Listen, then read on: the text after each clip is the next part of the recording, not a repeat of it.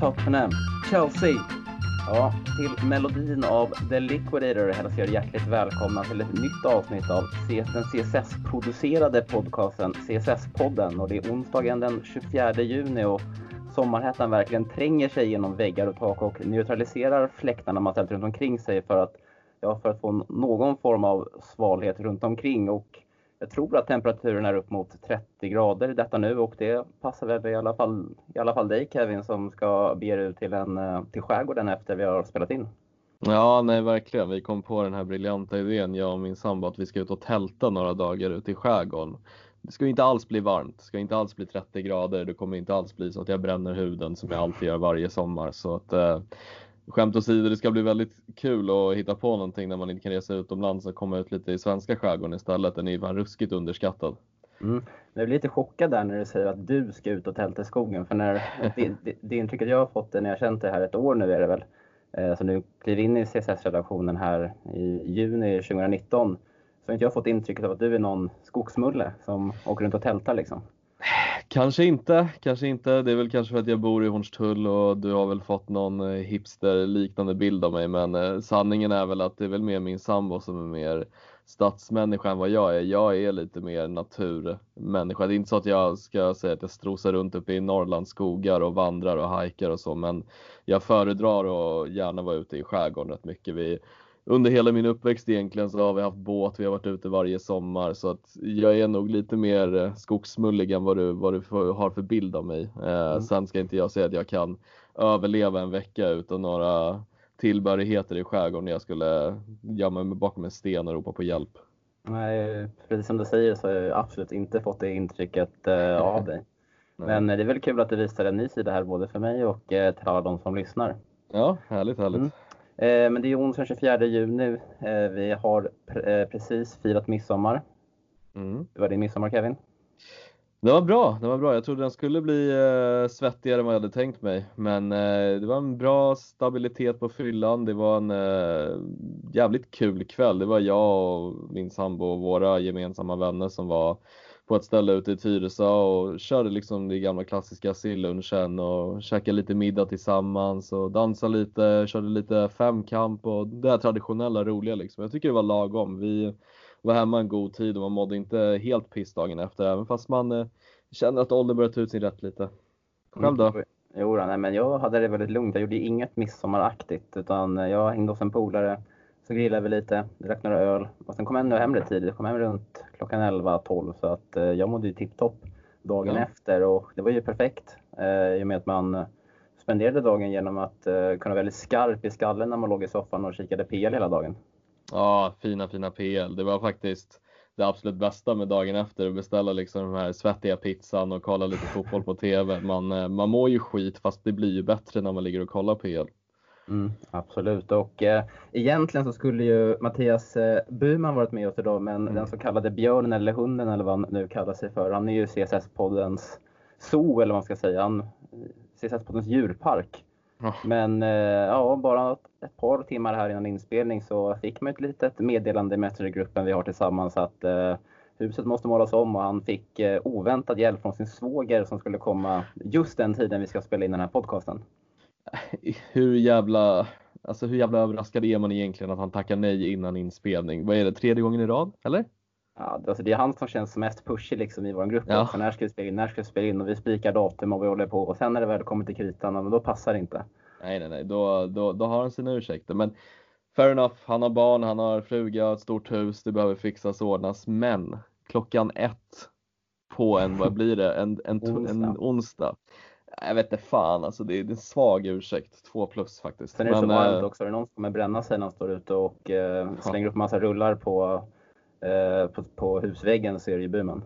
Man vill ju titta på Burmans jassa efter han har varit ute och målat hela dagen. lika röd som ett babianarsel. Ja men härligt. Vi spelade ju in förra torsdagen för sex dagar sedan och då möttes vi upp i Stockholm hemma hos dig och spelade in live. Det blev ett väldigt knepigt avsnitt att redigera. Vi satt ju ett eh, bra tag innan inspelning och försökte få tekniken att fungera men vi hade inte den med oss vilket, in, eller vilket till slut ledde till att vi spelade liksom in på två olika filer och man hörde varandra i respektive fil, vilket gjorde att det blev extremt jobbigt för, för mig att klippa i efterhand. Men tyckte ändå att jag lyckades lösa det rätt bra ändå. Ja, nej men verkligen all cred till dig. Du, eh, vi, vi visste ju också om konsekvenserna innan vi började spela in för vi satt verkligen i någon timme och försökte få styr på vår ursprungstanke liksom med hur vi skulle spela in och så blev det till sist att vi fick använda lite enklare medel och då slutade det med att du fick sitta och klippa lite extra mycket. Men jag lyssnade igenom avsnittet. Jag tyckte det lät mm. helt OK och Sen får vi kanske slå ihop våra hjärnor och sitta och tänka ut någonting ännu liksom lättare tills nästa gång för att det, det underlättar ju som fan att sitta mitt emot varandra och det blir ju trevligare stämning också. Det, ibland är det lite svårt att synka när man kör via Skype som vi brukar göra. Ja, du sitter ju liksom och stirrar in i en skärm. Det är mycket trevligare att man ser det eller att man ser den personen man konverserar mm. med. Men ja. ljudmässigt eh, ja, får i alla fall avsnittet godkänt. Vad tycker du om kvaliteten på innehållet?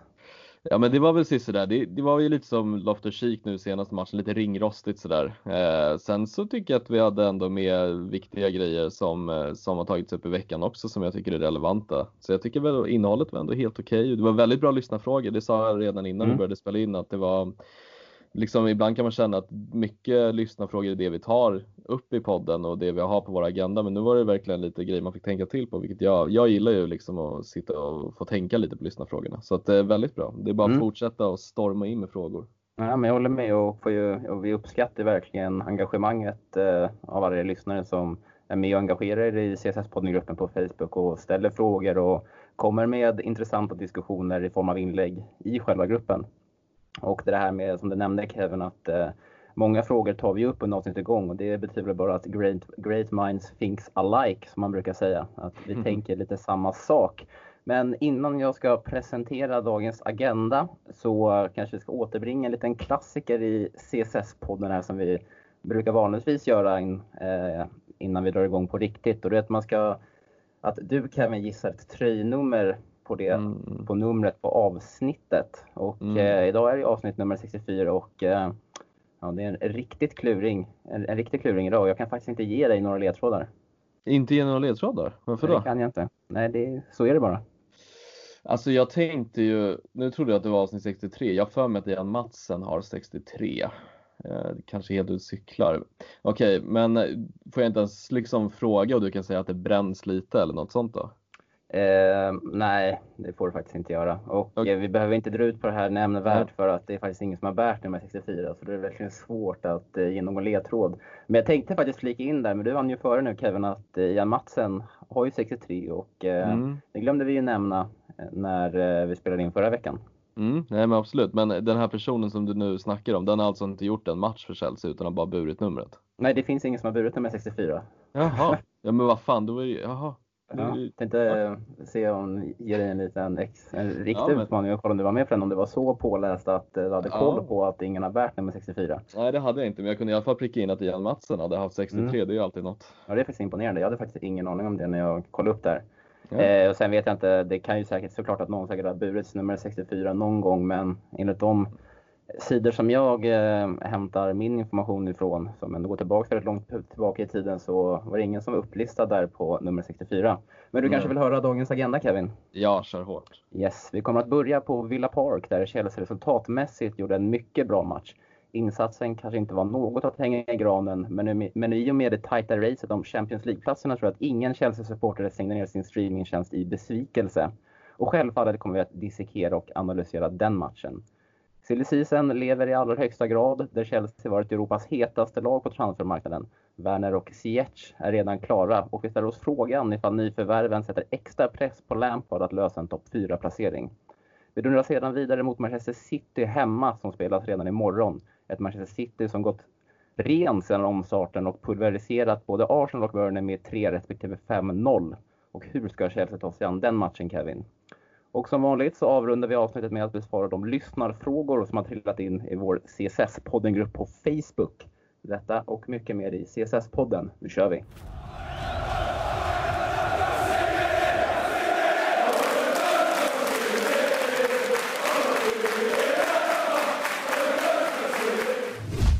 Ja, en resultatmässigt bra match från Chelsea på Villa Park i söndags när man besegrade Aston Villa-gänget med eh, två, två mål mot ett. Men Kevin, det kanske inte var en insats som eh, lovade gott för framtiden, eller vad säger du?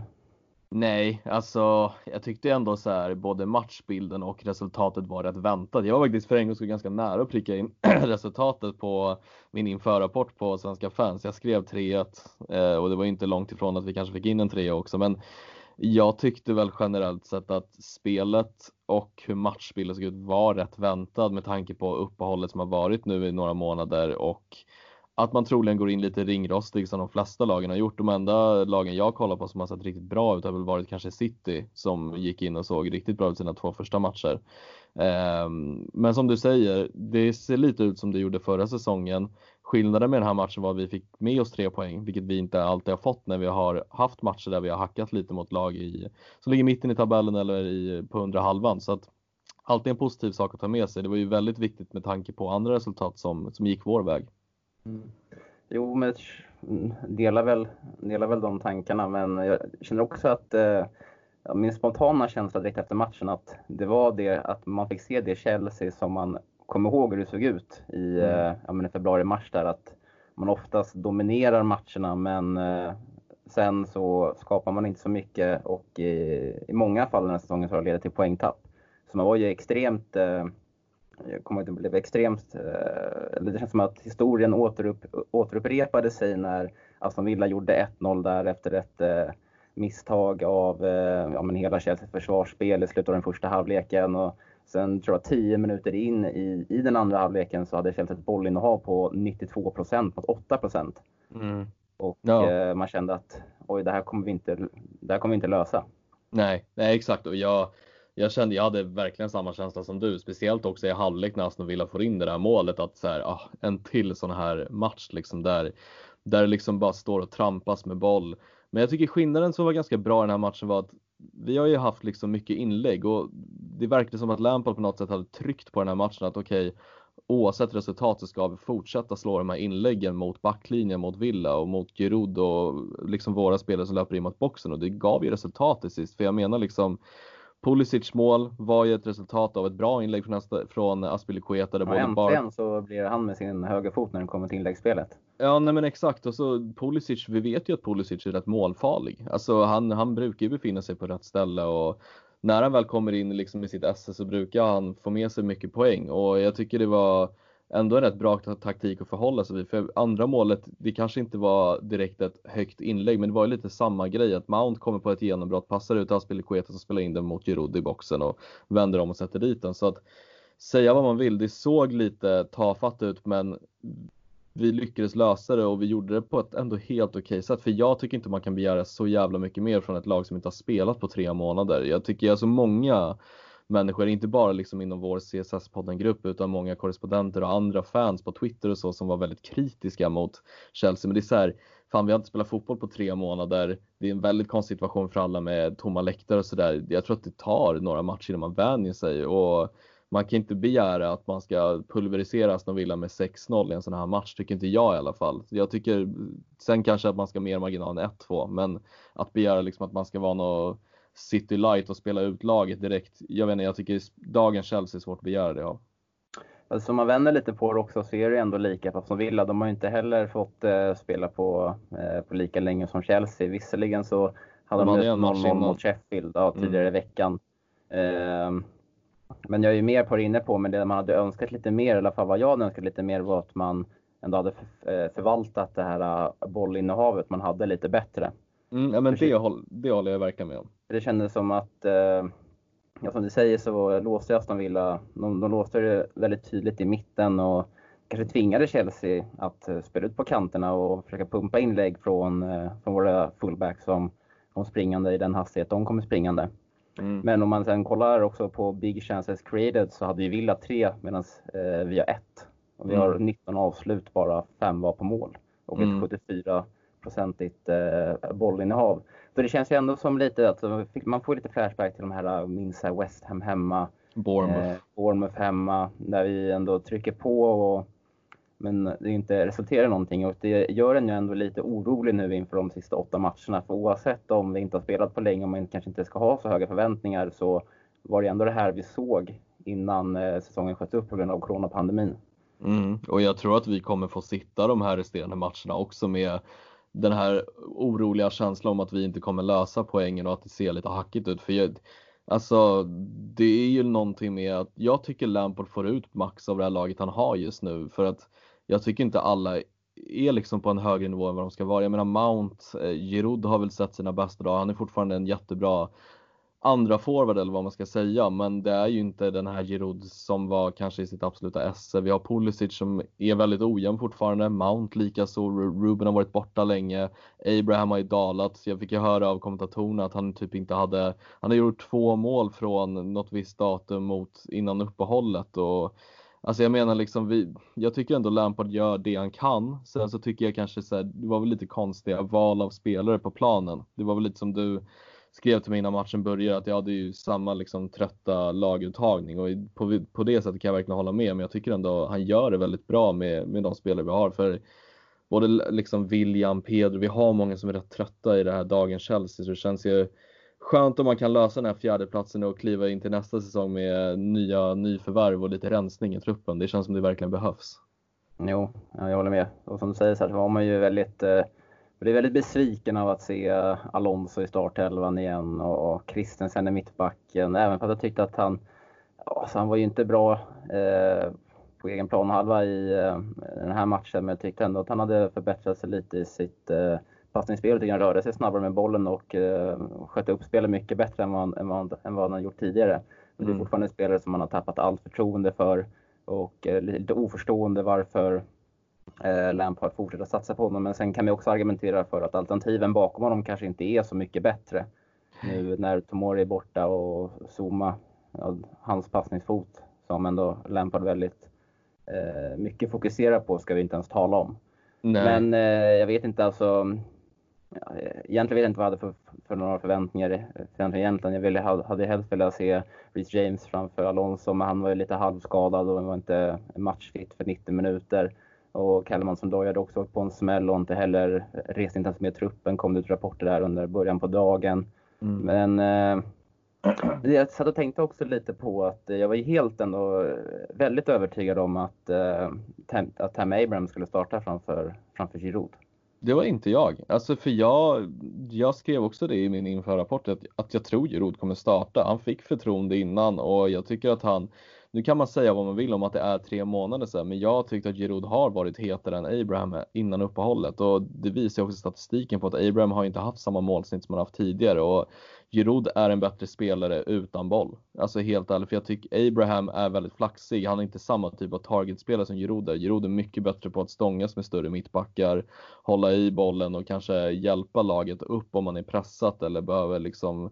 Han är också en bättre passningsspelare än vad Abraham är. För jag menar, kolla bara andra målet när Mount väggspelar med Giroud. Det är ju liksom, tycker jag, flashbacks till när Hazard var liksom väldigt kreativ, och använde Giroud mycket som en typ väggspelare för att komma igenom ett försvar. Där tycker jag Giroud är bättre. Eh, sen säger jag inte att Abraham inte ska starta några mer matcher, men jag kan förstå valet. För jag tycker Giroud är en underskattad spelare som man har lite glömt bort under säsongen för att Abraham har gjort det så jäkla bra. Men precis som alla andra spelare i hela laget så behöver man ju visa på planen att man ska starta och jag tycker Abrahams senaste match för några månader sedan inte tydde på att han ska starta just nu för Giroud. Men det är ju lite mål... det, ja, men ursäkta, nej, ja, men, lite, det är lite det, uh, lite det jag känner ändå är problemet att, ja men visst Abraham var iskall för tre månader sedan men ändå så är Abraham ändå, det är ändå framtiden för Chelsea och uh, han fick ju hur många eh, chanser som helst i början av säsongen och, och då levererade han. Och det mm. kändes ändå så inför, jag vet inte själv om vilket val som hade varit bäst, men det hade ju, på förhand så kände jag att liksom, nu har det gått tre månader, nu borde mm. Abraham eventuellt ha hittat formen och, och borde i alla fall vara den som i alla fall får chansen från start här i den första matchen eftersom att det är ju ändå våran, det ska ändå vara våran första striker. Ja, det ska det ändå vara. Ja men självklart, det håller jag verkligen med om. Men kolla också så här, du och jag vet ju väldigt väl hur många chanser Abraham behöver under en match för att göra mål. Det krävs några målchanser. Han är inte den mest effektiva anfallaren. Hur många målchanser hade Giroud innan han egentligen satte dit sin? Det var inte jättemånga, men när han väl fick chansen så satte han den.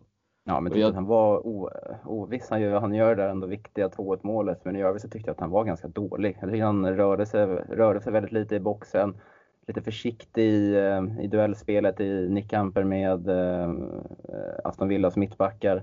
Men sen så visar han ju kvaliteten där när han ändå sätter dit 2-1 målet och sen väggar med Mount och så vidare. Ja, nej, men jag vet inte, jag, jag, kan, jag typ håller inte med för jag tycker att man kan inte kräva så mycket mer av Giroud för man vet vilken spelare det är. Det är en targetspelare, en klassisk targetspelare fast med väldigt bra fötter och du kommer aldrig kunna kräva av honom att liksom han ska vara någon löpstark anfallare som rör sig från vänster till höger utan Nej, han är väldigt central. Jag, jag fattar vad du menar, han kanske inte var världens bästa i duellspelet men jag tycker på ett sätt att han kan duellera mycket bättre med större, starkare mittbackar som Mings till exempel, Aston Villa som är både stor och snabb och jag tycker de hade ändå rätt många dueller mot varandra. Jag menar Courtney Howe körde ju över Giroud någon duell och han ställde sig upp och fortsatte stångas. Sen, ja, alltså det är klart att Abraham ska vara första valet, men jag kan på ett sätt förstå Lampards val. Jag tycker inte det är helt, helt uh, osunt att välja Giroud vissa matcher. Sen tycker jag att Abraham bör starta mot City. Jag tycker vi har en större chans att vinna. Ehm, men eh, hur som helst har i alla fall de här tankarna i alla fall lett mig in på att eh, Lampard kanske är lite skitnödig nu och har fått lite, vi ska inte åter, eller vi ska inte lämna matchen allt för mycket, men att han ändå fått lite mer press på sig uppifrån kanske att eh, du ska lösa en topp 4 den här säsongen i och med att vi har värvat Werner och Ziyech. Och då känner han kanske själv att han inte har råd att chansa på en Abraham just nu, de här sista 8-9 matcherna som finns kvar nu. Ja, möjligen. Det kan vara något sånt. Jag håller verkligen med om att han, han bör nog känna en större press nu än vad han gjorde tidigare om att lösa topp 4 med tanke på att säsongen har minnat ut och vart vi ligger och det nyförvärv vi har värvat. För ambitionen kanske inte var topp 4 i början av säsongen från fansens sida. Sen tror jag hela tiden att ledningen och Lampard har väl haft som mål att säga, ja, men vi bör klippa topp 4 oavsett den trupp vi har, för vi är Chelsea. Vi ska alltid vara topp 4 eller topp 3 eller liksom helst också duellera om första platsen. Men nu verkligen kan man ju sätta kravet på att vi bör lösa topp 4 med tanke på Werner som kommer in, Ziyech som kommer in, Kai som ryktas till oss, kanske eventuellt en vänsterback också i Chilwell som kommer så vi bör ju verkligen känna press för jag tror inte de här spelarna kommer till Chelsea för att vara utanför Champions League eller Europa League. Nej, men jag tror att de vet ju ändå om att det finns en risk att Chelsea inte kommer att spela Champions League nästa säsong och eh, oavsett hur, hur säsongen kommer sluta för Chelseas del så kommer ju Frank Lampard ändå vara given tränare när nästa säsong drar igång och när nu den drar igång. Gud, men eh, ja, det, jag fick bara den känslan att också med Alonso där att han att han ändå väljer rutin här, rutinen framför eh, att spela in ja, men de yngre spelare som ändå är lite mer tänkt för framtiden och bara ska lösa den här topp 4-placeringen nu. Mm. Oavsett om man har press på sig eller inte så är det ju för Chelseas bästa här att man löser en topp 4 till nästa säsong oavsett mm. eh, hur mycket press han har på sig. Men det var mm. bara en liten, eh, ett litet sidospår där som jag, som jag tänkte lite på. Men bara en sista grej, det är också så här med Lampard, man, jag tycker också han är väldigt svår att Eh, förstå sig på vilka spelare han ska spela från match till match, tycker jag i alla fall. Jag tycker inte han är jätteenkel att läsa. För vips som det är så får Emerson en start plötsligt, eller Alonso, och så bänkas James, eller så får Hudson och Doy en start, eller så får Giroud en start. Jag tycker han är rätt svår att läsa. Jag tycker inte man kan sitta på förhand och vara helt säker på vilka spelare som spelas utan han har ju använt mycket rotation. Jag menar vadå mittbackarna? Nu har han ju kanske spelat in Rydiger och Christensen ett tag men det har ju varit mycket snurrande på Timori, på Zuma. Ytterbackarna likaså. Vi har flyttat över Aspilicueta x antal matcher sen Alonso kommit in. Nu har han ju bytt Giroud mot Abraham och trion har ju alltid varit annorlunda. William har väl kanske varit den som har varit mest given och Mount till viss mån. Sen har det snurrats på Pulisic, Hudson och Doy eller ja, Kanté. Alltså fattar du? Det har ju varit väldigt så här, jag tycker det har varit svårt att se vilka han kommer starta med. Mm, ja, det har varit lite, en, eh, det har varit lite så ett eh, svårlöst pussel mm. genom hela säsongen. Men sen mm. har han ändå typ, så här, ändå typ när han har sett att någonting har fungerat så har han ju ändå kört vidare på det. Mm. Jag tänker, och det är ju helt riktigt, man ska ju inte bryta någon, man ska inte ändra om Ett vinnande koncept. Precis, man ska inte ändra ett vinnande koncept, helt riktigt. Ehm, så, men det ska bli ändå intressant att se nu hur han väljer att formera laget imorgon, hur han, hur han tänker då. Men vi kommer mm. ju komma in lite på Manchester City-matchen senare, för vi är inte helt klara med Aston Villa här utan att eh, nämna att eh, Ruben Osterkik var tillbaka i startelvan och gör sin, eh, gjorde sin första match på 13 månader och 6 dagar, tror jag läste någonstans. Fint uträknat. Mm, det är inte jag som har räknat ut utan jag har bara tagit det från eh, när, jag, när, när, när jag scrollade in någon Twitter där när han presenterade sig startelvan. Så jag har lagt det på minnet. Men mm. eh, hur utvärderar vi hans insats den här matchen? Jag tycker ju personligen att eh, jag, jag, känner väl att alla håller med mig att han var extremt ringrostig. Han kom inte in i matchen. Så tyckte jag att han var väldigt rädd. Det var som att han eh, var rädd att eh, den här skadan skulle ja, men att, att han skulle bryta upp den här skadan. För han, det kändes inte som att han gav allt i duellspelet.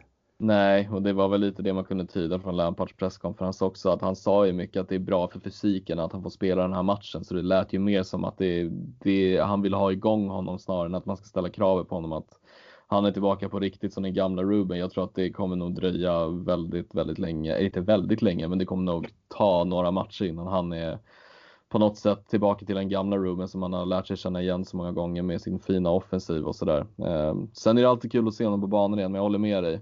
Sen tycker jag att man inte ska spela honom på en vänsterkant. Jag tycker inte riktigt att det är hans position. Jag tycker att han ska befinna sig i mitten på något sätt, vare sig det är ett centralt mittfält eller som tia. Eh, jag tycker han kommer mer till sin rätt som en explosiv innermittfältare. Eh, vilket jag tror Byman, om han hade varit här, kunde intyga också. Sen så är det jättebra att han är intressant att ha Byman i den, här, i den här diskussionen just nu. Mm. Eh, och höra, för han hade sitt och argumentera för att han är tillbaka. Nu är han tillbaka och fan ja. vad bra han är. Ja, han satt ju också och hängde ut den och sa att Ruben på något sätt kommer göra poäng. Det gjorde jag ja. också visserligen, men jag vet inte, vad tycker du om positionen? Jag tycker det är lite intressant, för jag tycker inte att han ska spela winger. Jag tycker att vi har andra spelare där. Nej, alltså jag tycker i grund, grund och botten så är han ju ingen winger. Men eh, sen har jag även på minne här att under Sarris säsong så utgick han ju en del från vänster och kunde ändå skära in och, och komma en del eh, och, och komma till en del avslut och gjorde ett, ett par mål från den positionen.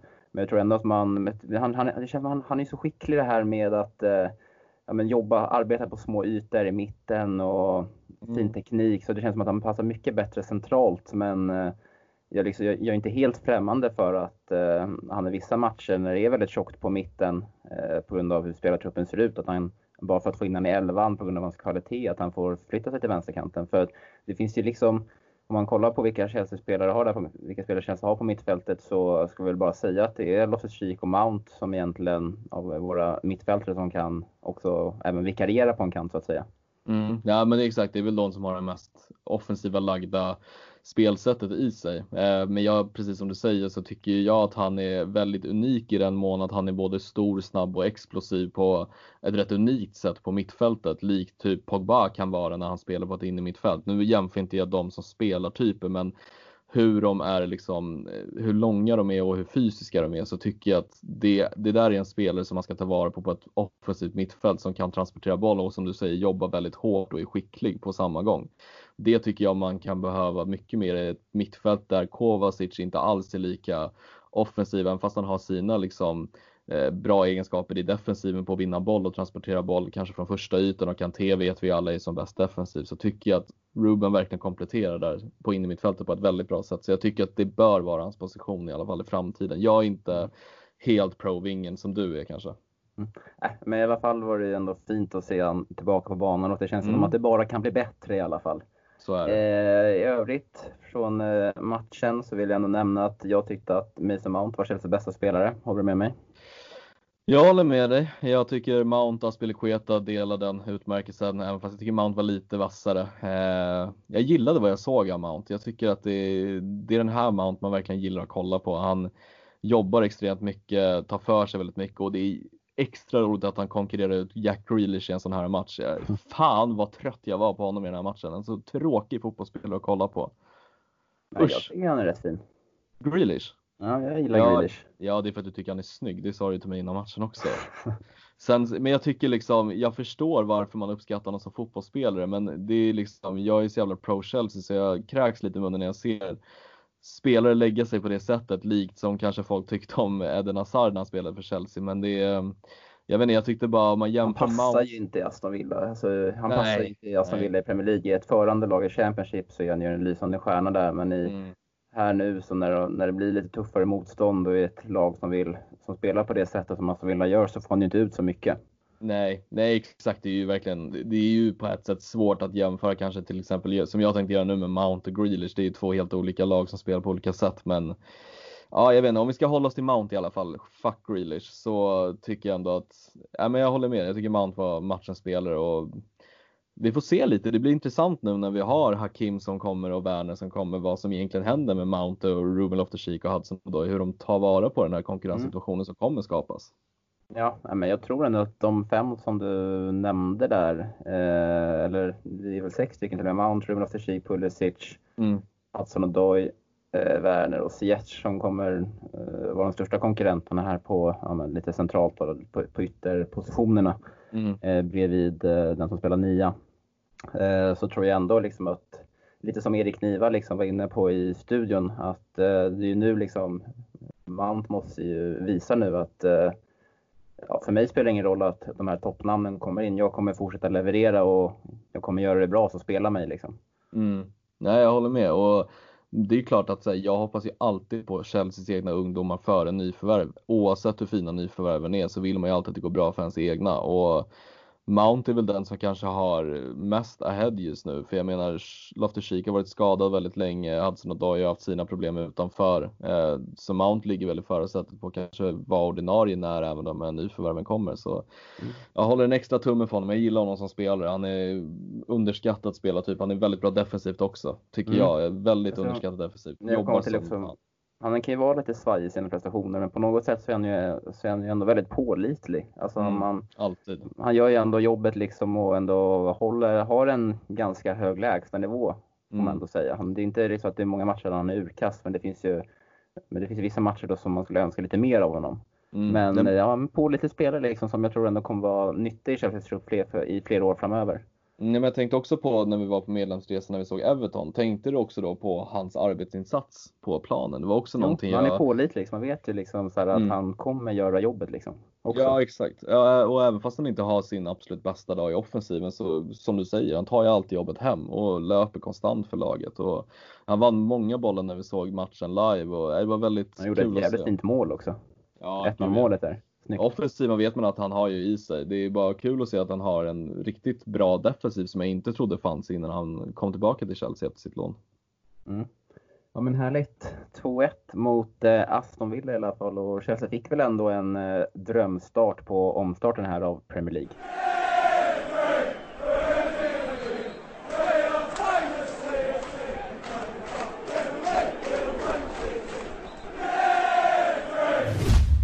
Vi kollar på ligomstarten i övrigt då Kevin så, så noterar vi att Wolves vann eh, och tänkte mest att fokusera på eh, topp 4-kandidaterna här som krigar om den här Champions League-platsen. Så eh, vann ju Wolves borta mot West Ham. Leicester har ju spelat två gånger sedan eh, vi spelade in senast. De eh, spelade ju 1-1 mot Watford och sen så spelade de ju 0-0 igår mot eh, Brighton.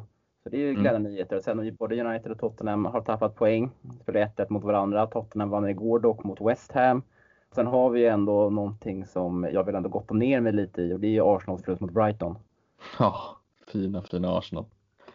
Det... Vill, du, vill du ta ton? Nej, jag kan ta ton. Eh, Arsenal är ju liksom mitt, eh, om det är något lag i ligan som jag önskar all olycka så är det Arsenal. Det, mina, det, grunden till det är ju att eh, när jag var liten och växte upp som Chelsea-supporter så var jag den enda som var omringad av många Arsenal-supportrar. Så man, blivit, man har blivit lite häcklad själv och, och så vidare, vilket har etsat sig fast lite ens minne. Så Arsenal önskar all olycka. Och eh, satan jag jublade där när eh, Mopey eh, skickade in 2-1 på stopptid och man ser hur alla Arsenal-spelare bara faller ihop. Och sen mm. att eh, Guendouzi, den vidriga lilla råttan som han är, ändå ska kaxa upp sig sen mot eh, eh Mopey och eh, ställa till med scener som vi är vana vid att se, eh, som han brukar göra. Och jag gillade även det som eh, Fredrik Pavlidis ändå noterade i sin Headlines-blogg här i, i början av veckan, som vi även skickat till dig, att att Guendouzi brukar springa runt på planen och berätta liksom för, för sina motspelare att han känner mer än dem. Och det, mm. du, du delar liksom den här meningen, eller du delar ju samma åsikter om Guendouzi som jag gör. Mm och eh, att han gjorde det, det var ju någonting man bara kunde räkna med. Liksom. Det, det, det tar man egentligen bara för givet att han gör. Ja, men han, han, det är som jag varit inne på tidigare. Jag säger inte att jag har varit först med det, men jag har liksom varit tidigt ute med och sagt jag klarar inte att titta på honom när han spelar för att han, han är så, han är så vidrig i sin spelstil och sitt sätt och precis som du säger att det här kommer fram. Det är, gör mig inte förvånad ett jävla dyft. Det är en så liten människa som på något sätt måste springa runt och poängtera pengar när man spelar fotboll. Jag menar alla tjänar rätt stora pengar i fotbollsvärlden. Sen såklart de som spelar de största klubbarna tjänar mer. Det är någonting man måste poängtera för att trycka ner någon annan. Alltså det, jag vet inte, han är, han är Jag tänker liten. också så här att han är ju så ung, vad är han? Han är 99 typ, eller 00 kanske. Något sånt. Eh, kommit till Arsenal inför fjolårssäsongen och han har inte fått förlängt sedan dess, vad jag vet. Så han borde ju ändå sitta på en ganska samma lön ändå som Brighton-spelarna gör. För han, han kom inte in och känna stor kovan, för det var ingen, det var ingen så här, eh, stor talang som eh, Arsenal hade hittat här som många klubbar var ute efter. Utan det var ju liksom bara, egentligen så var det en, ja, en talangvärvning, lite alibi-värvning på något sätt ändå. Mm. Men då ska mm, ja, gå och upp sig och vara vidrig. Ja, nej men exakt. Och jag läste väl någonting om att nu är det extremt lösa rykten, men någonting om att Arteta ska ha tröttnat lite på honom också och att han eventuellt kommer försöka säljas till sommaren. Det är väl någonting man får ta med en nypa salt, men det hade ju varit kul ifall, så, ifall det skedde så. Mycket på grund också av hans attityd att Arteta har tröttnat på det. Och, ja, jag vet inte, jag, jag, vill helst inte sitta och prata om honom i den här podden, men det, han, det var roligt i alla fall att se den matchen, att han liksom när det inte går hans väg då trycker han till Mopay lite och sen när de väl vinner då trycker han till honom en extra gång och poängterar lite det där med lönerna som du säger under matchen. Det är, ja, det är jobbigt när det går emot. Och för, vad var det, förra matchen var det David Luiz, nu var det Mopay mm. som avgjorde mot Brighton. Eller mot Arsenal. Nej, men jag tycker ändå att det är helt okej att nämna honom så här i en, eh, ja, men i en negativ bemärkelse. Han ska inte få något, få något ros här, utan ris ska han ha. Ja. Eh, ja, Arsenal sett har ju satt sig lite ännu mer i skiten nu när de signerat nytt kontrakt med David Luiz också som sträcker sig över kommande säsong och eh, då tänker man, ja vad fan håller de på med? Ja men alltså, Louise måste ju ha en dunderagent eller så har ju Arsenal typ världens sämsta transferansvariga. För jag undrar lite vad det är som händer. Jag skrev till mina två syskon, mina två brorsor som är Arsenal-fans båda två. Jag bara, vad är det som händer? Och de var ju liksom såhär, nej jag, jag vet inte. Alltså troligen så det är väl inga andra mittbackar som blir lockade av att spela i Arsenal. Jag menar, har man Mustafi, David Luiz, en Sokratis som kanske inte har varit jättebra, Rob Holding och Callum Chambers. Alltså, det, det, är inte en härlig mittbacksuppsättning. Om vi tycker vi har det lite jobbigt med Rydiger och Christensen och Zuma så tar jag det alla dagar i veckan framför Arsenals mittbacksuppsättning. Alltså. Ja, men det känns som att den här förlängningen är ju bara ett bevis på att Arsenal inte kommer ha råd. Att, eh, de får in den här William Saliba från saint Etienne efter att mm. de värvade förra säsongen. Men utöver det så, så är det liksom ett bevis på att de kommer inte ha råd eh, som konsekvens av den här coronapandemin typ att uh, värva in någon ny mittback och därför ser de ju sig illa tvungna att uh, ja, förlänga med, det, med uh, de de har. Och vad, vad, vad tycker du man ska lyfta fram här? Jag menar vadå, Marina sålde Louise, rätt tillfälle kanske? Jag fick en liten, jag fick en liten ja, slant för det i alla fall. Slapp, han satt väl ändå också på en rätt saftig lön, inte saftig, men han satt väl ändå på bland, ja men i alla fall, eh, på den övre hyllan i, i truppen i alla fall. Mm. Så det ja, är så skönt dunderaffär. Ja, verkligen. Eh, ja, men om vi ska stanna kvar lite vid eh, silly season här då, så har vi ändå mm, Sillypappa som du, eh, som du utnämnde dig själv igår i vår mästargrupp. Eh, det är du som har koll på, eller som har bäst koll i alla fall på vilka rykten som florerar runt om mm. Chelsea. Du rattar ju den här eh, silly season-spalten vi har på sidan. Och du skickade till mig här eh, både igår kväll och i morse lite nytt om Kai Havertz. Ja, det, det man får ju som sagt Ja, ytterbacken Kai Havertz, det får vi tacka Mattias Henriksson för. Eh, jag skällde ut honom lite igår också för det. Ja, Men eh, det var kul också för att höra Mattias svar, för jag skrev till honom, jag bara Matte, vadå ytterbacken? Han bara, jaha, nej men jag trodde han var ytterback. Jag bara, nej nej nej, det är en offensiv mittfältare. Han bara, vad fan ska vi då med honom till? Ja, men, men bakgrunden till det här var lite kort i att eh, råkade benämna då Kai Havertz som ytterback i silletråden och sen så var det några i forumet som eh, lackade till lite och sen så var det någon på Twitter som tyckte att den personen som skrev det skulle avgå. Men eh, då tycker jag att man får ha lite is i magen och eh, bara ta in den här mänskliga aspekten att ja, vi alla är ju människor liksom. Vi alla kan göra fel. Ja, och shoutout Mattias. Ja, han är världens finaste människa. Jag har också skrivit jättemånga konstiga saker så att nej, det är sånt som händer. Men om vi ska snacka om Kai Havertz och det nya man vet om honom så såklart så får man ju alltid ta allting med en nypa salt, men det, jag skickade ju någonting till dig nyligen som handlade om, det är en korrespondent på tyska Bild som har skrivit att det finns två bud just nu på Kai Havertz. Ett är på 88 miljoner euro från Chelsea och ett är på 80 miljoner euro från Real Madrid. Och det är typ det senaste man vet. Eh, sen hur mycket substans det är i det, det vet jag inte. Eh, jag tycker dock att det som brukar komma från Bild brukar vara helt okej okay, och speciellt när det är en korrespondent som går ut med det.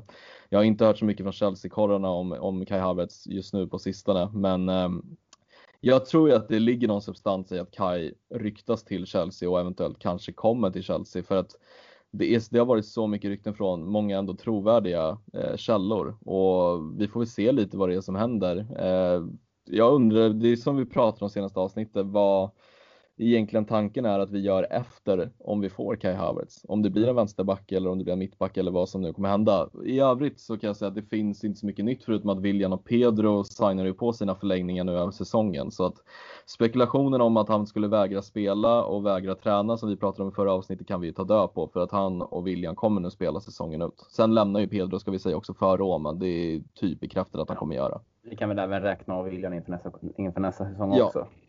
Vi behöver inte utveckla det mer än så. Och sen kan vi också bara här nämna att eh, Pasalic nu är väl officiellt klar ja. för Atalanta och har lämnat för vad Chelsea 13 miljoner pund. Ja, 12 eller 13. Väldigt ja. billig peng för en Men... väldigt underskattad fotbollsspelare. Jo, men ändå en spelare som ändå gör, gör en vinst på även fast man hade kunnat hoppas på lite mer. Men det fanns väl någon form av klausul i det där lånekontraktet med Atalanta som gjorde att man inte kunde begära mer flos än så. Nej. Men eh, Ja, Havertz har vi, har vi gått igenom här och sen är väl det ständiga, eh, den ständiga positionen ryktas om också i vänsterbacken. Eh, mm. Där har inte jag tagit igenom någonting nytt, men jag noterar i alla fall att Ben Chilwell gjorde ett drömmål mot Watford i helgen och många som hävdar då att ja, hans pris på 800 miljoner kronor, det kommer nog inte förändras. Det tror inte jag heller. Jag tror att Leicester kan sitta lugnt i båten och begära de pengarna. Eh, för att de, de helt enkelt kan. De ligger ovanför oss. De har samma, samma ambitioner som vi har. Men eh, sen vet man ju inte heller hur ekonomiskt välställda de är i den här pandemin. De har ju också en ägare som vad jag fattar det som, det var ju han som gick bort i helikopter och lyckan hans son, har tagit över allting. Jag tror att de är ganska välställda också med pengar, men eh, vi får väl se. Det är lite svårt att säga just nu vad det är som händer. Eh, sen tycker jag ju fortfarande att man bör hålla alternativen uppe. Jag har sett lite att Alex Tejes ska fortfarande vara ett, en ganska hög favorit eh, hos Chelsea. Eh, så får vi se lite vad som händer. Sen har det ryktats om Kursava också.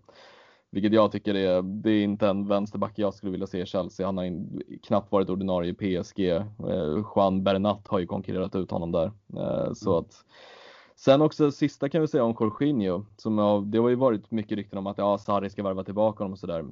Men eh, Arthur ska ju vara klar för Juventus från Barcelona och de spelar ju, Arthur spelar ju i princip centralt mittfält slash defensiv mittfältare så jag tror att Jorginho kommer nog inte värvas till Juventus så han kan man nog skriva av och räkna med nästa säsong om inte Napoli eller någon annan italiensk klubb får någon flippa köper honom eller PSG eller något liknande. Men det tror jag inte.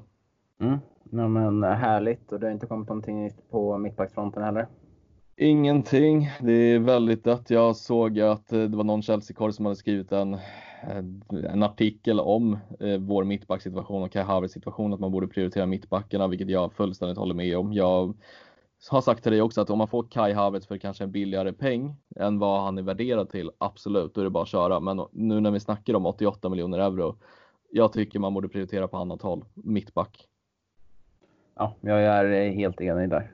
Det, det blev lite bevisat nu också efter eh, den första matchen här mot Villa att det känns fortfarande svajigt i, mm. i, eh, i defensiven och det har ändå varit en försäsong gånger två här nu nästan. Även fast de inte har tränat så mycket tillsammans här under coronapandemin så tycker man ändå att det ska det ändå finnas någon framtid eh, bland de mittbackarna vi har så borde man ändå sett en klar förbättring på de här tre månaderna. Mm, nej, jag håller helt Det kanske kommer, man vill inte avskriva det på direkten bara, men det var samma lika. Nej, verkligen. Sen så det det ryktas om mest, det är ju liksom offensiva spelare. Man hör ju inte jättemycket om defensiva spelare förutom en vänsterback. Det är ju, jag läser jag ser ingenting i alla fall om mittbackar. Det är ju många liksom korrar som skriver om att man bör värva mittbackar men inga rykten. Så att det båda ju kanske inte jättegott för de som verkligen vill ha en mittback till Chelsea och jag är verkligen en av de som tycker att ja, nästan att man prioriterar en mittback framför en vänsterback. Jag är verkligen typ lite så desperat för jag tycker att defensiven har varit extremt svajig, nästan till dålig den här säsongen. Mm, kanske ska göra lite som eh, AIK gör i Allsvenskan just nu. Att de, ja, de, de har ju mittbackar på planen men mittbackarna spelar inte på mittbackpositionen. Kanske något sånt som lämpar att kolla på inför nästa säsong. Mm, flytta ner Billy Gilmore kanske? Ja, exakt. Eh, ja men härligt, det var ju då i alla fall den eh, senaste Silly-uppdateringen.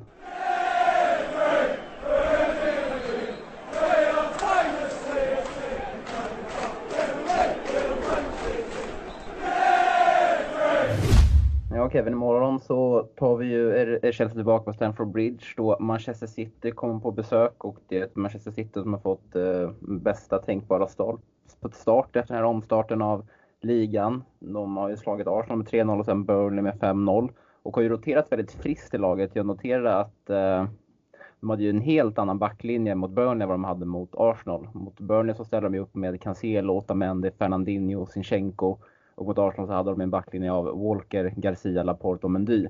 Så det känns ju ändå som att det är ett, ett, ett City som kommer med, ett, med en god form på många spelare.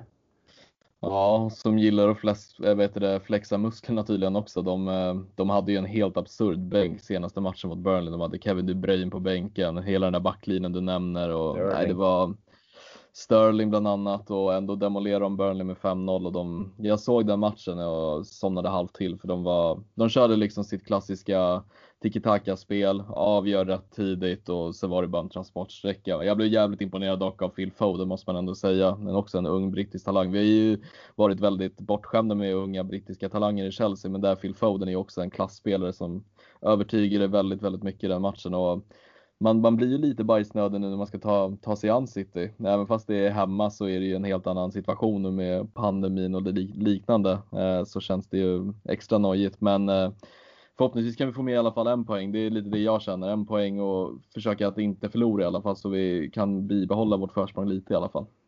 Ja, man känner, man känner sig alltid skitnödig, skitnödig när det är dags att uh, möta Manchester City oavsett om det är hemma eller borta. Mm. I alla fall de senaste säsongerna. Uh, sen typ Pep tog över. Men ja. eh, eh, som du säger, de har ju en ruskigt bred trupp där alla levererar verkar det som just nu. Där det verkar ju då som att ja, man, Pep Guardiola verkar, han verkligen vilade spelare här mot Burnley i måndags för att kunna ha de bästa spelarna ändå fräscha mot Chelsea. Mot Chelsea. Mm. Mm. Så det känns som att vi kommer få se ett liknande lag från City som, eh, som de ställer upp mot Arsenal där med De Bruyne, Sterling och den mittback, eller den backkonstellationen som jag eh, nämnde för någon minut sedan. Sen ska vi, kan vi även notera att eh, Agüero har gått sönder. Agüero har blivit knäskadad, kommer ju missa resten av säsongen för att göra så. Han skulle till någon specialist i Barcelona, hur man nu löser det i och med pandemin, men eh, han kommer i alla fall inte vara tillgänglig, vilket är positivt för våran del. Men då har man ju Gabriel Jesus att slänga in också. Kanske inte på samma nivå idag som Agüero är, men en spelare med oerhört stor potential så att det är väl lika bra ersättning att få in honom. Eh, sen så som du säger, De Bruyne kommer ju troligen starta. Båda Silva på något sätt tror jag kommer klämmas in i startelvan. Sen har de ju en Leroy Sané som har kommit tillbaka efter sin skada som finns på bänken igen troligen. Så att det är ett jävligt, jävligt starkt lag. Eh, sen hade det varit jävligt kul om vi kan få se typ säsongens match kanske från Chelseas sida om man kan ta tre poäng eller en poäng i alla fall så att man kan bibehålla matchformen. Jag tror att Kepa kommer bli väldigt, väldigt viktig i den här matchen och då säger jag inte det för att jag tycker att han är en bra målvakt, men han behöver steppa upp i en sån här match för jag tror att det kan bli mycket press mot vårt mål. Mm. Jo, vi håller med. Och det känns som man kollar liksom på Citys trupp, om man kollar på organisationen i laget och hur långt eh, framme de är med sitt spelsystem, så är de liksom mil framför Chelsea. Men det som ändå lite talar för Chelsea det är att Manchester City kommer nog hamna, de kommer ju garanterat hamna på den andra platsen, har inte så mycket att spela för medan Chelsea ångar på här för Champions League. Så att eh, det som ändå som att det kan vara en liten avgörande faktor att eh, Chelsea ändå har motivationen med sig på sin sida. Absolut, de har ju Champions League kvar också. Vi har ju också å andra sidan Champions League kvar, men vi är ju rätt ute där eh, redan nu innan andra matchen. Eh, men precis som du säger, de kanske känner sig lite mätta och för de gör inte så mycket om de skulle förlora en match. Men samtidigt är ju Pep Guardiola, han verkar ju ha någon typ av stubin som gör att spelarna går igång ändå varje match och övertygar. Eh, det som är lite positivt som du, det vi inte har varit inne på heller, de har inte haft ett jättebra bortafacit. De har haft mycket oavgjorda matcher och sådär. Så att vi får väl hoppas att eh, vi får lite extra tur med oss den här matchen och att vi kan göra vår bästa prestation för säsongen. För det, vinner vi den här matchen, då är mycket vunnet för vår sida i alla fall. Eh, för då kan vi i alla fall eh, lösa de här matcherna vi har kvar till sist och kanske till och med mot sista match. Är det Liverpool vi möter sista omgången? Då... Nej, det är näst sista. Det är Wolves sista. Mm, då kanske man kan få med sig ett lika resultat eller eventuellt förlora där om det nu skulle bli så. Eh, så nu säger jag inte att man ska gå in med inställningen att förlora, men du förstår vad jag, jag menar. Man måste vara lite realistisk också. Ja. Men om vi kikar på Chelsea då, så, så är det ju nästan en full, eller det ska vara en eh, full trupp som ska vara tillgänglig mot... Nej. Det ska inte det? Nej, Tomori är borta. Han är borta Tomori. över tio dagar har de ju sagt. Eh, Ja, så han kommer ju troligen missas.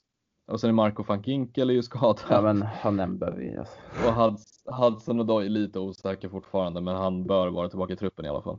Han säger så här, Marco van Ginkel är skadad, han missar matchen. Du säger så här, ja men Ken, Kennedy kommer inte lira för han är utlånad liksom. Det Ja, ja men du fattar vad jag menar. Men Jag eh, Hudson Odoi men- är väl den eh, lite intressant om Mm. han är tillbaka eller inte. Ja, men han kablade ut massa bilder igår på Instagram i alla fall, att han var med och tränade med laget i alla fall. Och, Mm. och av bilderna att döma så såg det ändå väldigt intensivt ut, så förhoppningsvis är han i form. Och sen var väl in, Reece James ett lite frågetecken inför, inför förra matchen, men kom ändå in mot slutet och Mm. borde ju nu vara i form. Eller Och Jorginho är och tillbaka. Jorginho är tillbaka. Så att, eh, ja men utöver van Ginkel, alla utlånade spelare och Tomori då, så har vi en, en full trupp tillgänglig. Vad tror du, om man ska köpa uppstuds, vad tror du det blir för elva? Mm, jag vet inte. Ja, alltså, det känns väl ändå som så att det är en stor eh, risk att Lampard kan ställa upp som han gjorde exakt mot Aston Villa. För att kanske behålla något, något, form, något, något form av momentum. Sen Mm. kan vi liksom om, eh, jag tror ändå att mittbackarna blir satta och Aspi spelar. James kanske kommer in. Och sen så kanske han kör ändå det här tremannamittfältet med Jorginho, Kanté, Kovacic. Och sen eh, vill jag se, och sen kanske då en Giroud längst fram då och sen Mount och Pulisic på varsin kant. Och vi har, vi har ju suktat mycket efter den här 4-3-3 med det tremannamittfältet där eh, många Mm. gånger i den här podden och har ju varit lyckosamt mot de lite större lagen. Men den här elvan som jag precis radade upp, det var ju typ nästan exakt den som eh, Lampard ställde upp mot Liverpool i Supercupen om man tar bort Christensen, eller Rydiger i mittbacken och James på högerbacken.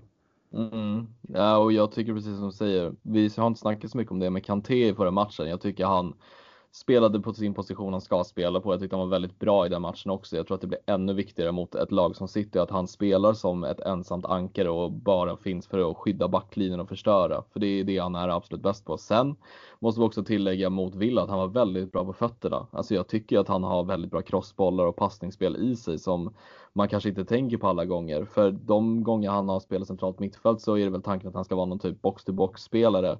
Och då är det mycket liksom fördela boll, vinna boll, springa upp i offensiven och följa med i attacker och sådär. Men jag vet inte om man tänkte mycket på det mot Aston Villa, att han hade väldigt bra lugn i sig, bröt mycket boll men hade ändå väldigt bra liksom, fördelning på bollarna lik Jorginho brukar ha. Mm. Jag tycker ändå Kanté passar väldigt bra där. Ja, ändå ett- lite, en liten Jorginho-roll. Mm.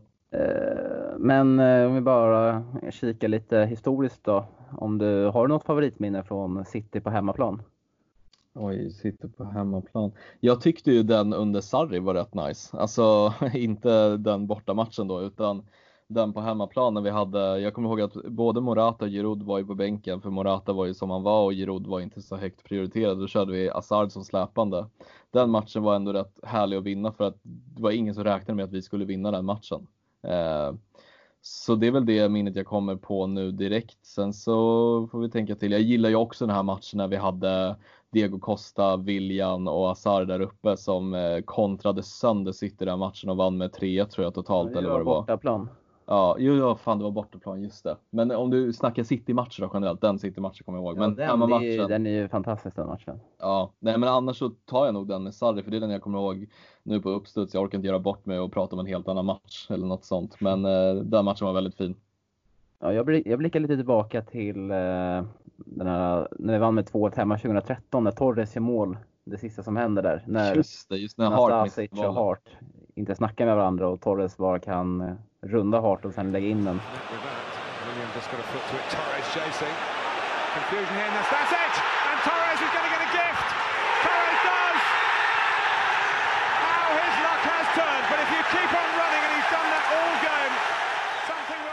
Eh, jag tänkte lite på det här innan inspelning och då eh, kollade jag upp lite förutsättningar liksom inför den matchen och jag läste de, tid, de gamla Svenska fans-artiklarna från den matchen som CSS-redaktionen producerade. Eh, inget märkligt att ta upp med det förutom att eh, jag såg att Chelsea, inför den matchen så hade Chelsea en eh, full trupp, men det var bara en som var skadad. Kan du gissa vilken? Vem det är som var skadad? På den matchen 2013. Ja, exakt. Oj, oj, torr, så måste jag tänka här. Kan det vara, är det någon som spelar i dagens Chelsea? Ja. William? Nej, van Schinkel var skadad såklart. Ginkel. Ja, Han är alltid, fy- van Ginkel eller van Ginkel, han är alltid skadad. ja, han ska erbjudas ett nytt kontrakt riktigt Ja. då. Fy fan. Ja.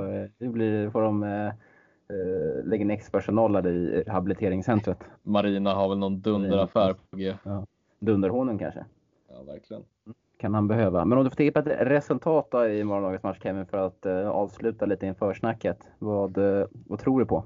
Alltså jag har ju ändå tagit på mig rollen nu när säsongen har börjat att vara lite positiv. Du har väl varit lätt, rätt skeptisk, bara "Ah, det är ingen rolig elva, bla bla bla.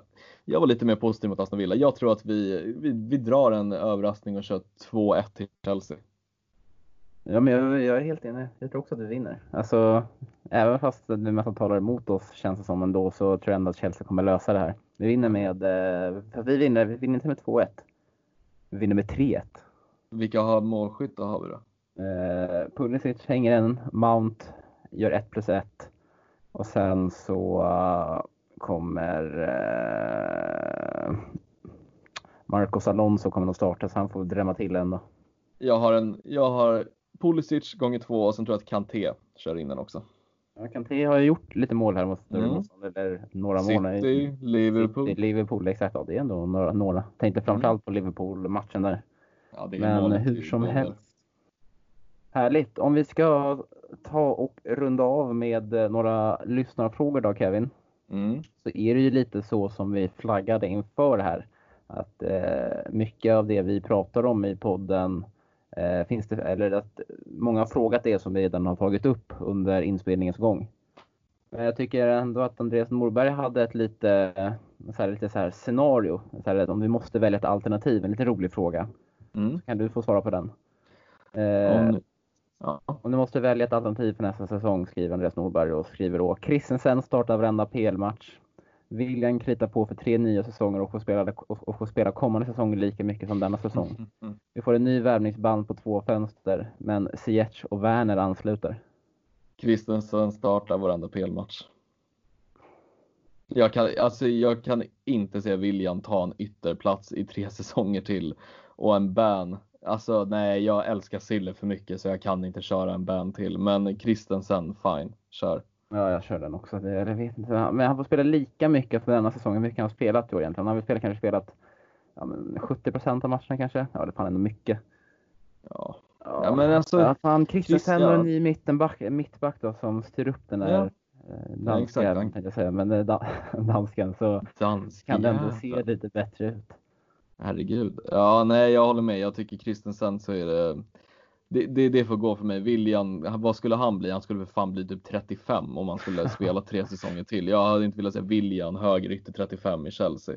Nej. Och värvningsban. Du vet ju själv hur skit vi mådde när vi hade värvningsban. Ja, det var tråkigt. Ja, så att nej, Christensen, fuck it. Han är one of our own kan man väl säga. Eh, om vi får spekulera lite då, så undrar Balsar Högman eh, Brandtall, vem i laget tror ni gör flest poäng fram till slutet av säsongen? Alltså, Alltså, från- menar han från nu- då från från och nu. nu? Ja, exakt. Mm. Mount eller Pulisic? Jag tror Pulisic kan nog, eh, han såg het ut när han kom in. Jag tror att han kan nog ta många, många assist och viktiga mål. Så jag tror Pulisic eller Mount, nej men Pulisic går jag på. Ja, om um, Pulisic fortsätter få chanser tror jag att han absolut är en kandidat för det. Men jag vill ändå säga att jag tror om Mount fortsätter så här, då tror jag att han kan vara, kan vara med där uppe. Nej men jag, jag Pulisic, jag, jag har någon känsla. Eh, här är en intress- intressant fråga från Emil Eriksson. Eh, dynamiken på mittfältet mot lag där vi kommer äga mycket boll. Kan vi verkligen ha Kov och Kanté på mittfältet samtidigt? Känns som vi tappar otroligt mycket i offensiven och i kreativiteten då ingen av dem bidrar med poäng.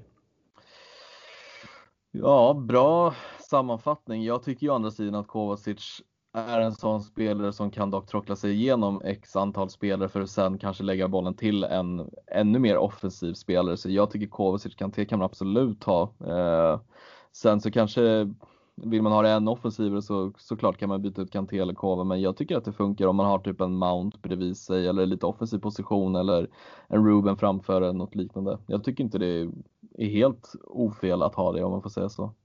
Det blev ändå väldigt fint mot Everton här senast. Mm. Eh, där, vi, där vi var på plats och röjde. Så eh, hade vi ju en Barkley på det centrala mittfältet. Och Det var kul att se. Och Gilmore. Och då Så var det en jävla, Mm. då var det full fart framåt. Men det är väl det som är bra med vårt mittfält, att vi kan laborera för att göra det väldigt defensivt och väldigt bra på så sätt. Eller göra det tvärtom väldigt offensivt med att sätta typ Gilmore som en ensam regista med till exempel Mount eller ja, Kovacic bredvid eller något liknande. Eller om man vill ha det lite mer defensivt, Kanté, Kovacic och Jorginho om man nu skulle vilja det. Så mm. det är ju det som jag tycker är lyxproblemet med vårt mittfält, att vi kan verkligen använda det från match till match, vilket är rätt positivt ändå. Absolut. Eh, Abdi Hassan här skriver, hur ser det ut med Ziyechs kontrakt? Blir han tillgänglig för nästa säsong eller finns det hopp om att få se, se honom några minuter i slutet av denna? Kan nej. snabbt säga, ja exakt nej. Han eh, är redo och klar när nästa säsong drar igång. Ja. Så ska vi ta en till fråga här, den sista frågan här då från eh, eh Abdi Hassan. Och vad tycker ni om Chilwells bleka insats i helgen? Eh, lyckas maskera det väl med ett mål men gör det inte mer rimligt att satsa billigare och mer på kvalitet på Tagliafico. Tråkigt att betala, behöva betala extra för britt, brittiska passet på Chilwell. Eh, och sen så, så det är vi eniga om att 800 miljoner kronor det är väldigt mycket för en mm. vänsterback där vi kan få ett eh, lika bra alternativ för en billigare peng. Eh, men han ställer även en till fråga här. Vem, eh, en mittback som eh, kan vara ett prisvärt alternativ ute i Europa? Ja, alltså jag har sagt du tidigare Du kan inte säga Skriniar. Nej, alltså prisvärt är ju så jävla svårt. Jag tycker fortfarande Ruben Diaz är någon man borde satsa på från Benfica. Inte bara för att han är en jävla legend på FM, men också att han är fruktansvärt bra ung mittback som kommer bli, kan inte säga att han kommer bli bäst i världen, men han kommer vara med och absolut bära Portugal och spela ett mycket större lag än Benfica inom en snar framtid. Han har sagts vara bättre än vad vet Nilsson Lindelöf var när han kom fram eh, och ännu större talang än vad David Luiz var när han spelade i Benfica. Så jag tror starkt på, på han. Han är samtidigt väldigt ung, men jag tror inte att han skulle gå för allt för stora pengar. Då snackar vi inte liksom en miljard utan kanske en halv miljard, vilket jag tycker är rimligt för en mittback. Sen vill man ha en spets mittback, då är det ju van Dijk pengar man måste lägga, tyvärr. Alltså det är omöjligt att hitta. Jag tycker mittbackar och anfallare är någonting svårt att hitta. Nu hittade vi Werner för ett bra pris, men mittbackar är svårare. Så Ruben Diaz säger jag. Ja, jag satt bara och tänkte lite här nu och kommer nämna en spelare och ett lag som jag inte sett så, så värst mycket. Men i vintras så ryktades ju mycket om, inte till Chelsea, men Leipzig Leipzigs mittback Upamecano där också, en liten ung mitt, mittbackstalang som eh, enligt det jag har läst i alla fall, gjort det bra i Leipzig. Så vi har väl etablerat lite kontakter nu med eh, ledningen i Red Bull-klubben som i och med köpt av Werner. Eh, mm. Och sen verkar det som att många klubbar inte kommer ha råd någonting den här sommaren. Så då kanske mm, Chelsea kan vara där och hugga. Ingen aning. Mm. Kanske kan vara ett alternativ. Och det snackades ju om typ 300 miljoner från och med vintras. Och Red Bull har ju också varit ute och bekräftat att han kommer lämna. För han kommer mm. inte vilja signa på en ny förlängning och har bara ett år kvar nästa säsong. Så det kanske är ett prisvärt alternativ. Men jag vet mm. inte kvaliteten på den.